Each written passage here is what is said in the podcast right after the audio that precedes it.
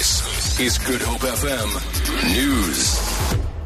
Good afternoon. Police are involved in a tense standoff with the community of Lavender Hill near Muizenberg. Angry community members are gathered outside the home of a taxi driver who was shot dead together with his son earlier today in Seawinds. Muhammad Stahi and his son David belong to the Retreat Taxi Association. Cindy Achilles reports. Matriculant Eden Stahi today woke up to the news that her father and brother had been shot. 59-year-old taxi driver Muhammad Stahi and his 20-year-old son David were gunned down near Muizenberg. Community members have gathered outside the family home to pay their condolences. Police have opened a double murder case. It is also alleged that a taxi was also hijacked and set alight in the area yesterday. The latest taxi violence in Vrygrond follows unhappiness about the impounding of some vehicles by authorities.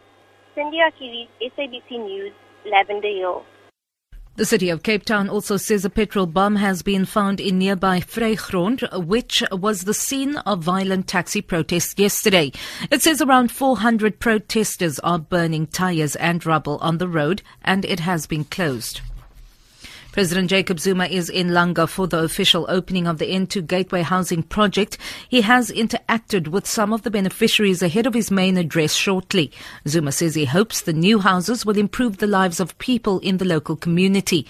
Launched in 2004, the project has delivered more than 14,000 housing opportunities. Earlier, some residents protested calling on Zuma to probe whether the beneficiaries of the project were the rightful ones.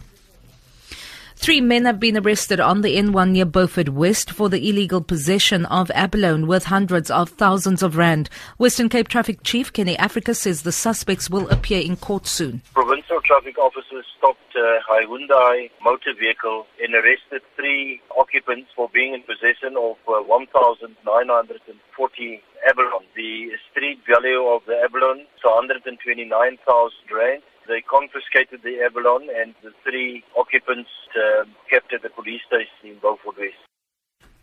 Three of the six patients who remain in hospital following yesterday's bridge collapse in Sandton are still in a critical condition at the Charlotte Maxeke Hospital in Johannesburg.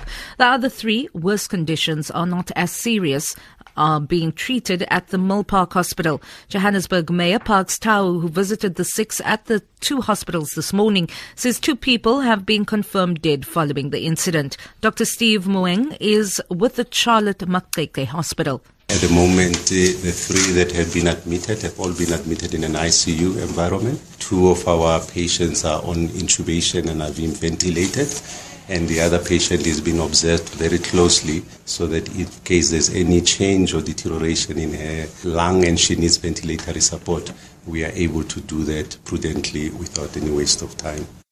For Good Hope FM News, I'm Vanya Klitschko-Collison.